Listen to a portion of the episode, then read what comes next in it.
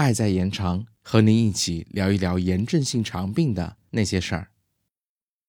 Hello，欢迎回到 CCCF 小广播。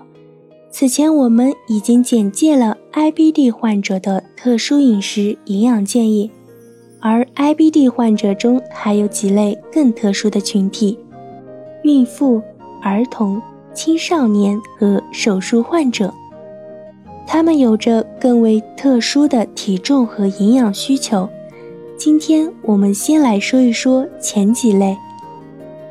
首先来说一说孕妇。对于炎症性肠病患者，孕期的主要挑战是体重和营养的达标。怀孕前最好能达到理想体重，且没有维生素和矿物质缺乏。必要时与您的专科医生联系，进行营养状态的调整。怀孕期间叶酸缺乏较为常见。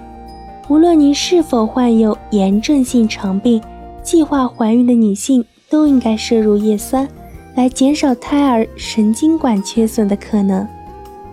一般建议怀孕前至怀孕时的前十二周，每天摄入叶酸至少四百微克。但是其他维生素、矿物质的补充需要谨慎，并且需要注意保持体重增长的平稳性。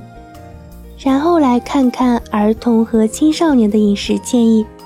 儿童和青少年处于体格和智力发育的重要时期，新陈代谢旺盛，对于能量和营养素的需求较高，因此给这时期的 IBD 患者提供充足合理的营养，努力维持其正常生长发育显得格外重要。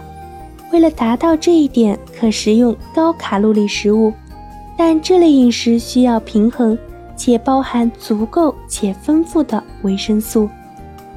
这边还需注意，部分孩子存在挑食的问题，因此需要短期服用维生素和矿物质补充剂，如钙和维生素 D 补充剂，来促进孩子骨骼健康生长。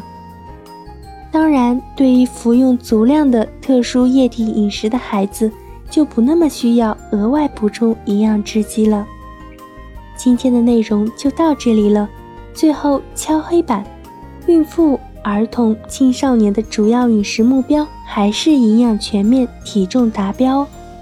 但由于这几类人群的生理特殊性，一些营养需求的具体情况，还请与您的医生联系。我们下期再见。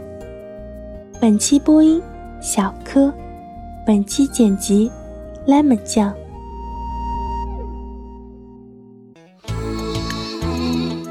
本节目由 CCCF 爱在延长炎症性肠病基金会独家录制播出。节目内容感谢由浙江大学出版社出版的《溃疡性结肠炎和克罗恩病你问我答》丛书。更多详情，请欢迎关注爱在延长官方网站及微博、微信公众号，期待您的互动。